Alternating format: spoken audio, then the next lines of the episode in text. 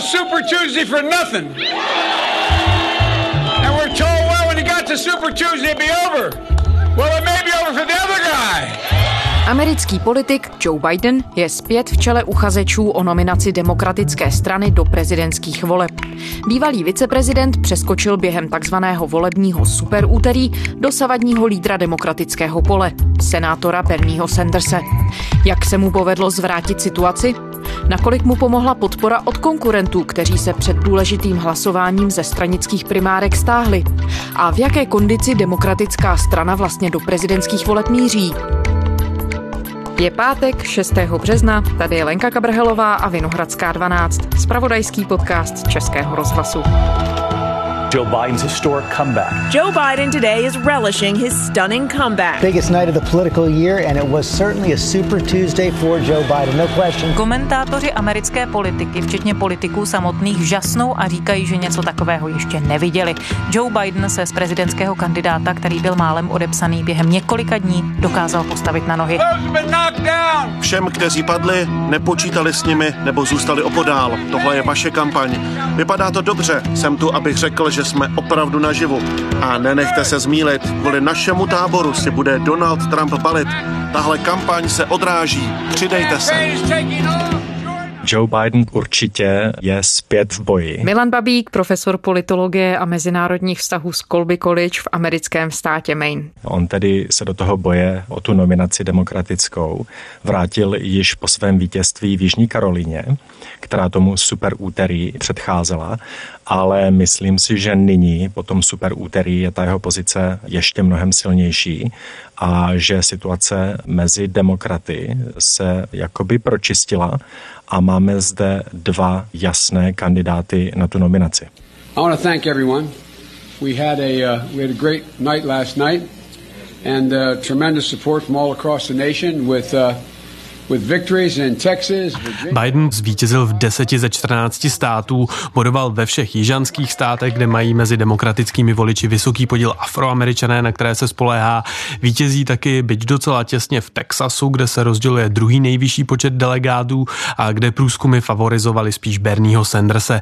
Ten zvítězil zřejmě ve čtyřech státech, včetně domovského Vermontu a pravděpodobně taky Kalifornie, která je vůbec nejbohatší na delegáty a i Sanders považuje své výsledky za předzvěst úspěchu úspěšné kampaně. Je vtipné, že přesně před 31 lety jsme vyhráli volby starosty Burlingtonu ve Vermontu. Vyhráli jsme proti všem očekáváním. Všichni říkali, že to nejde. Když jsme začínali tenhle závod o Bílý dům, každý říkal, že to nezvládneme. Dnes vám ale s absolutní jistotou říkám, že získáme demokratickou nominaci a porazíme toho nejnebezpečnějšího prezidenta v historii této země. Jak se to přihodilo bylo ten comeback Joea Bidena, protože přeci ještě před pár týdny se mluvilo o tom, že mu mizí příznivci a hlavně také, že mu mizí finanční prostředky. Jak se ten obrat odehrál? No myslím si, že ta Jižní Karolína byla naprosto rozhodujícím, řekl bych i zlomovým momentem. On opravdu se neukázal ve zrovna nejlepším světle v těch prvních primárkách v New Hampshireu v Iově. Zatímco vítěz Sanders děkoval svým příznivcům v New Hampshire, původní favorit primárek bývalý viceprezident Joe Biden nečekal ani na zavření volebních místností a odjel do Jižní Karolíny, kde bude chtít na konci února svou skomírající kampaň oživit. New Hampshire dostala další ránu, páté místo jen z 8% hlasů. Jen Začalo se říkat, že ta jeho kampaně je mnohem slabější, než se předpokládalo. Byly tam určité záležitosti financí, že v tom není zdaleka tolik peněz, kolik by v tom mělo být. Samozřejmě v porovnání s například Michaelem Bloombergem. Všichni ostatní demokratičtí kandidáti vypadají poměrně mizerně. Bloomberg utratil za kampaň víc než ten zbytek toho demokratického pole dohromady. Ale myslím si, že když přišel ten moment v Jižní Karolíně, tak Bidenovo vítězství jakoby naznačilo všem, že ty obavy o jeho schopnost profilovat se jako životu schopný kandidát, že ty obavy byly předčasné a že je zpět v tom boji. A to super úterý tohle víceméně potvrdilo. Tisk zde ve Spojených státech mluví o jakémsi fenoménu, který se konečně naplno rozjíždí a nyní v reakci především na Bloombergovo odstoupení. Demokratický politik a miliardář Mike Bloomberg ukončí své snahy získat stranickou nominaci na post prezidenta. Bývalý starosta New Yorku podpoří někdejšího viceprezidenta Joe Bidena. A také to, že Bloomberg se postavil za Bidena. Možná tu vidíme náznaky Bidenovy nominace ke které by mohlo tedy dojít do toho sjezdu celonárodního. Jak zásadní v tom návratu Joea Bidena do té pozice toho takzvaného frontrunnera bylo rozhodnutí dalších kandidátů, kteří vlastně oslovují stejné středové voliče, a to byla Amy Klobuchar a také Pete Buttigieg. Tak oni dva se z kampaně stáhli a podpořili Bidena. Jak myslíte, že to mohlo být důležité? Já si myslím, že před tím super úterým a během super úterý to bylo naprosto zásadní. V demokratické straně nebo mezi demokratickými voliči se vlastně vytvořily dva proudy. Jeden je poměrně radikální a je zosobněný především Sandersem. Je levicově zaměřený, patří k němu i Elizabeth Warrenová.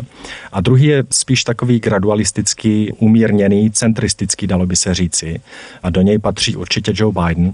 Patřili do něj i Amy Klobucharová, Pete Buttigieg nebo Beto O'Rourke, senátor z Texasu. No a tím, že Buttigieg a Klobušarová odstoupili, před tím super úterý, tak jako by vlastně uvolnili prostor v tom středovém proudu tomu Bidenovi. A Biden během toho super úterý dopadl velice dobře. Hodně voličů, především na tom středozápadě v Minnesotě, přešlo do jeho tábora a tím se to jeho vedení, dá se říci, upevnilo. No on ale třeba zrovna Pete Buttigieg měl vlastně velmi slušně rozjetou tu kampaň po Iově a New Hampshire, byl docela vysoko v preferencích.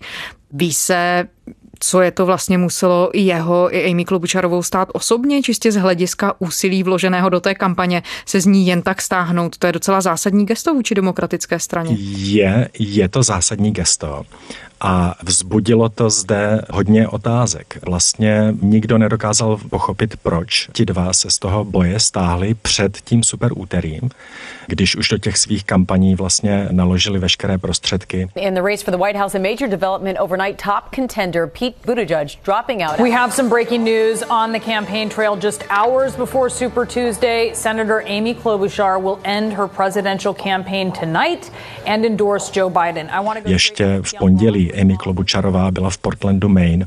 Měla tam ještě nějaké vystoupení. No a potom náhle jakoby odstoupili oba dva.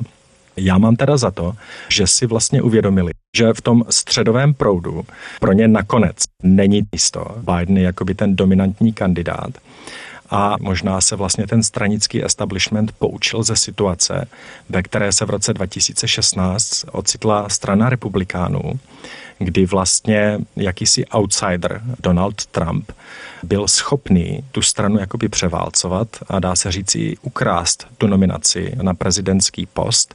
Hlavně kvůli tomu, že ta strana byla nejednotná, že tam bylo hodně kandidátů, kteří byli velice rozhádaní a nebyli schopni sformovat vlastně koalici a naproti tomu Trumpovi postavit jednu jasnou, umírněnou alternativu. A dá se tedy říct, že v přeneseném slova smyslu se teď během těch primárek odehrává jakýsi boj o duši demokratické strany, o její podobu a tvář v příštích letech? Myslím, že by se to tak dalo nazvat. Já teda vnímám minimálně dva proudy uvnitř té demokratické strany a myslím si, že ty rozdíly mezi těma dvěma proudy se budou artikulovat především v následujících týdnech a měsících. A je to, to podle vás generační spor, nebo je to ideologický spor? Myslím, že jde o obojí. Je to jednak generační spor, když se podíváme na voliče, kteří se postavili během super úterý za Sanderse a pokud se podíváme na voliče, kteří se postavili za Bidena, tak jsou tam jasné rozdíly. Sanderse podporují především mladí lidé, 30 let a méně, zatímco Biden těží z přízně voličů nad 45 let. Jsou tam mimo jiné i rozdíly etnické a rasové. Sanders se těší popularitě bílých američanů a američanek žijících převážně na pobřeží, ať už západním, anebo na severovýchodě Spojených států, zatímco Biden spoléhá především na afroameričany. Takže je tam rozdíl i v tomto smyslu. A samozřejmě bude důležité, aby ten dominantní kandidát, kandidát, který tu nominaci obdrží, aby poté dokázal sestavit koalici, která zachytí i voliče z toho druhého proudu, aby byl konkurenceschopný v tom hlavním boji, který přijde na podzim proti Donaldu Trumpovi. Ty primárky teď ještě v podstatě do léta budou pokračovat. O které voliče se ti dva hlavní kandidáti, tedy Bernie Sanders a Joe Biden, utkají? No, myslím si, že jednak se budou utkávat například o ženy, ženy například nejsou Berniemu Sandersovi, nebo říká se, že mu nejsou tolik nakloněny.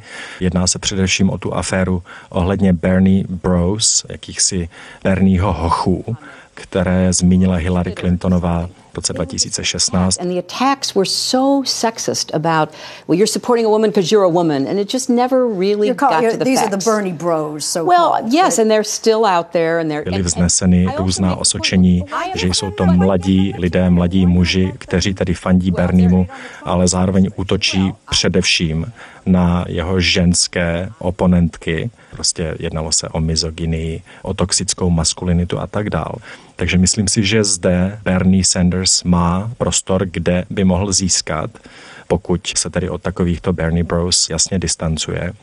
No ale pak také si myslím, že Bernie Sanders nemůže vlastně sestavit dobrou bázi těch demokratických voličů bez Afroameričanů. Jenomže ti si myslím, že zůstanou za Joe Bidenem.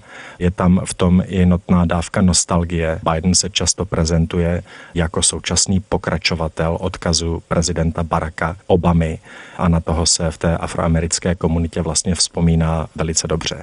Takže to by mohl být problém. No a dále jsou v sázce také hlasy takzvaných latino voličů, Jeden z překvapivých výsledků pro mne osobně během toho super úterý byl ten, že Bernie Sanders vyhrál Kalifornii především díky hlasům těchto latino voličů. On si mezi nimi vede poměrně dobře. Není to pouze záležitost voličů třeba na severovýchodě Spojených států nebo bílých Američanů. On si dokáže poradit i ve více diverzifikovaných komunitách, kde je etnická diverzita, kde jsou i jiné rasové a etnické skupiny. Jak ostrý boj se dá čekat mezi těmi dvěma politiky? Bernie Sanders už v narážce na Bidena řekl, že v té kampani jde o boj proti establishmentu a že establishment nejde porazit z politiky starého typu, čímž myslel právě Bidena. Slyší američtí voliči, a teď hlavně tedy samozřejmě mluvíme teď o demokratické straně, slyší na takovéhle rámování? Chtějí porazit establishment? No, určitě na to slyší. Pokud si vzpomeneme na rok 2016, tak kampaň Donalda Trumpa byla vlastně založená na něčem podobném. On se prezentoval jako kandidát proti establishmentu a Bernie Sanders v tomto smyslu je mu velice podobný. Samozřejmě to řešení, jak se s tím establishmentem vypořádat, jak ten systém přenastavit, to je diametrálně často velice odlišné mezi těma dvěma ale myslím si, že ten boj mezi tím středovým umírněným gradualistickým proudem, který je nyní zosobňován Joe Bidenem, za nějž se postavil i Michael Bloomberg nyní, a mezi Bernie Sandersem, který tedy zosobňuje tu levici, radikální levici, bude poměrně ostrý. Dokonce si myslím, že ten sjezd v Milwaukee, ten celonárodní, možná bude prvním sjezdem za posledních asi 40 nebo dokonce 50 let, který vlastně nebude pouze ratifikovat kandidáta, který už byl de facto nominován předem. Ve třech významných státech konzervativního amerického jihu, Floridě, Georgii a Alabamě, skončily primární volby výrazným vítězstvím Jamesa Cartera a Ronalda Reagana. Carterův a Reaganův náskok se tak podle všeobecného očekávání před jejich nejvážnějšími soupeři, bývalým šéfem CIA Georgem Bushem a senátorem Edwardem Kennedym, zvýšil. Za poslední 40 let to tak bylo, vlastně i v roce 2016, kdy ten boj o tu nominaci mezi Bernie Sandersem a Hillary Clintonovou byl poměrně ostrý tak ten sjezd už se konal v době, kdy Hillary Clintonová tu nominaci jakoby měla de facto a ten sjezd tu nominaci pouze potvrdil. Ale myslím si, že tento rok to může dopadnout úplně jinak a možná poprvé od roku 1968, kdy proti sobě stáli Eugene McCarthy, poměrně radikální senátor, a Humphrey, který byl vlastně jakoby tváří toho establishmentu a došlo tam i k protestům, když ta nominace byla dána Humphreymu. Stoupenci McCarthyho vlastně šli do ulic. Možná dojde k něčemu podobnému. Je tu vlastně rozkol mezi tím křídlem, nebo dejme tomu frakcí demokratické strany, která si myslí, že je potřeba změnit celý systém. My view of democratic socialism builds on the success of many other countries around the world who have done a far better job than we have in protecting the needs Bernie Sanders mluví o socialismu, o demokratickém socialismu, o tom, že ekonomika, průmysl by měly být v rukou pracujícího lidu na jedné straně a na druhé straně máme představitele, kteří vlastně ten establishment, dá se říci, zosobňují. Bloomberg, co se týče jeho podnikatelské minulosti, jeho statusu jako magnát a miliardář, ten vlastně stojí proti Sandersovi jako černá stojí proti bílé. A Joe Biden vlastně bude těžit z jeho podpory, hlavně finanční podpory. Když jsme mluvili o tom, že je to částečně ta situace v demokratické straně i výsledek generačního sporu, máte nějaké vysvětlení pro to, jak je možné, že ve Spojených státech roku 2020 jsou hlavními soupeři v boji o nominaci demokratické strany dva muži o věkovém průměru nad 75 let? Nejen, že jde o dva muže o věkovém průměru nad 75 let, jsou to muži vlastně i ze stejné oblasti. Bernie Sanders se narodil v New Yorku nebo v Brooklynu Joe Biden je také z východního pobřeží, i když tady z Delaware a ze Scrantonu z Pensylvánie. Navíc jejich hlavním sokem je Donald Trump, rovněž z New Yorku, rovněž bílý muž nad 75 let. Jedno to dokazuje určitě, že tato skupina není reprezentativní, co se týče americké společnosti, která je stále různorodější. Myslím si, že to poukazuje na vzdálenost vlastně národní politiky a té národní scény od jakýchsi všedních záležitostí, všedního života obyčejných voličů. No a nějaké další vysvětlení proto opravdu nemám. Je to možná dané i tím, že mladší lidé o politiku, o funkce prostě ztrácejí zájem. No ale měli jsme tam, že ten, mm, měli jsme no, tam Amy ano. Klobučarovou, měli jsme tam Píta mm-hmm. Buttigiege, kterému je 38 mm-hmm. let a byl to jeden mm-hmm. z nejmladších Mladší, kandidátů. Ano. Může to být předzvěst nějaké nastupující generace, ale myslím si, že je jich velice málo. A i když se podíváme třeba zpět, tak s výjimkou Baracka Obamy, ten věkový průměr je samozřejmě vysoký, no a co se týče genderu nebo pohlaví, tak je to všechno jedno a to stejné. A není to svým způsobem paradox, že tyhle věci, na které se upozorňovalo v roce 2016 a na kterých tehdy to mnozí označovali za velmi paradoxní, ale vlastně díky nim zvítězil Donald Trump, který říkal, že přinese změnu, tak teď se možná ještě upevnili? Nebo je to nějaká poslední vlaštovka? Já si myslím, že se spíš ještě upevnili a neočekávám žádné velké změny v blízké budoucnosti.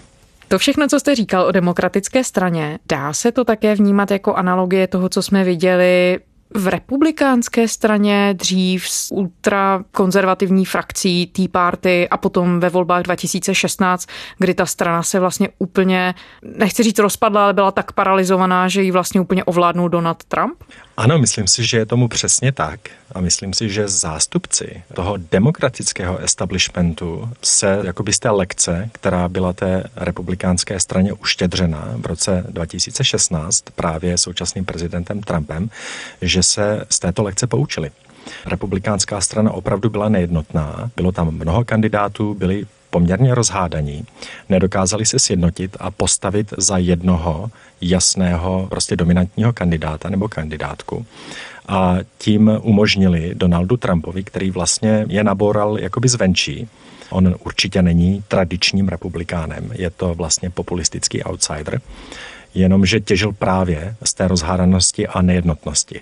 A tím se vlastně probil k té nominaci a posléze k prezidentskému úřadu. Demokratická strana si to, myslím, uvědomila, ten establishment. A myslím si, že to poučení stojí, alespoň z části, i za rozhodnutími Amy Klobušarové Pita Buttigiege o odstoupení a vlastně o tom, aby se postavili za Joe Bidena. Našlapaná koncertní hala v centru Dallasu děkuje senátorce Amy Klobušarové. Ta jen několik hodin před startem dnešního hlasování svou kandidaturu stáhla, podpořila bývalého viceprezidenta Joea Bidena a přijela to na jeho meeting říct osobně. Biden je podle ní cesta, jak se vyhnout extrémům a jak jeden z nich vystrnadit z Bílého domu. Podobně jako Klobušarová se o den dřív zachoval i Pete Buttigieg. Efekt je okamžitý, potkávám v davu například Briana, který si na Bidenův meeting z nostalgie přinesl teď už vlastně muzejní předmět. Volební ceduly Pete Buttigieče. I'm still supporting Pete, but I'm also supporting Mr. Biden. Pořád podporuju Píta, ale taky pana Bidena. Even if I was heartbroken, Měl jsem v tu chvíli zlomené srdce, byl jsem jako na emoční horské dráze a pak jsem si uvědomil, že teď není čas na to být depresivní a smutný, ale na to, abych našel někoho s podobným poselstvím, jaké stělesňoval Pete a to byl pan Biden. Stejně tak momentálně jednal i Michael Bloomberg. Michael Bloomberg nehodlal se zapojit do toho boje o nominaci. On na jaře v roce 2019 oznámil, že nemá zájem, že bude pouze finančně podporovat tu demokratickou kampaň. Jeho jediným cílem je vlastně dostat prezidenta Trumpa z úřadu, zamezit jeho znovu zvolení. No ale do toho boje se poté zapojil. On to zdůvodnil tím, že Bernie Sanders, Elizabeth Warrenová by vlastně nebyli konkurenceschopní v porovnání s prezidentem Trumpem. No a nyní po super úterý pochopil, že tu je konkurenceschopná alternativa, že by to mohl být Joe Biden. Postavil se za něj a myslím si, že ty jeho finanční prostředky Bloombergovi, že mohou hrát velice důležitou roli v těch podzimních volbách prezidentských. Dá se odhadovat, v jaké formě demokratická strana z těch primárek vlastně výjde, i když teď vidíme tyhle tendence a to, že si asi část demokratické strany uvědomuje to rozdělení. Dá se teď odhadovat, jestli strana bude posílená, anebo naopak skončí rozdělenější než předtím? Jestli bude ucelenější, sjednocenější nebo rozdělenější, to si netroufám odhadnout. Každopádně si myslím, že nadále zůstane rozdělená. Vážně si myslím, že především mladší příznivci a voliči demokratů zastávají ten názor, že změny, které jsou nutné ve Washingtonu, se týkají systému samotného. Že je nutné změnit ten celý systém, ať už se jedná o financování kampaní, ať už se jedná o zdravotní péči, dostupnost zdravotní péče a tak dále. Zatímco ta umírněnější frakce nebo ten střed víceméně hodlá podniknout reformy v rámci toho současného systému. A myslím si, že to je zásadní rozdíl a ten rozdíl přetrvá. Milan Babík, profesor politologie a mezinárodních vztahů z Colby College v americkém státě Maine. Děkujeme. Bylo mi potěšením. Nasledanou. A to je zpáteční Vinohradské 12 vše. Naše díly kdykoliv najdete na spravodajském serveru iRozhlas.cz, také ve všech podcastových aplikacích. Psát nám můžete na adresu vinohradská12 zavináč rozhlas.cz. A pokud nás posloucháte rádi, řekněte o nás svým přátelům a známým. Těšíme se v pondělí.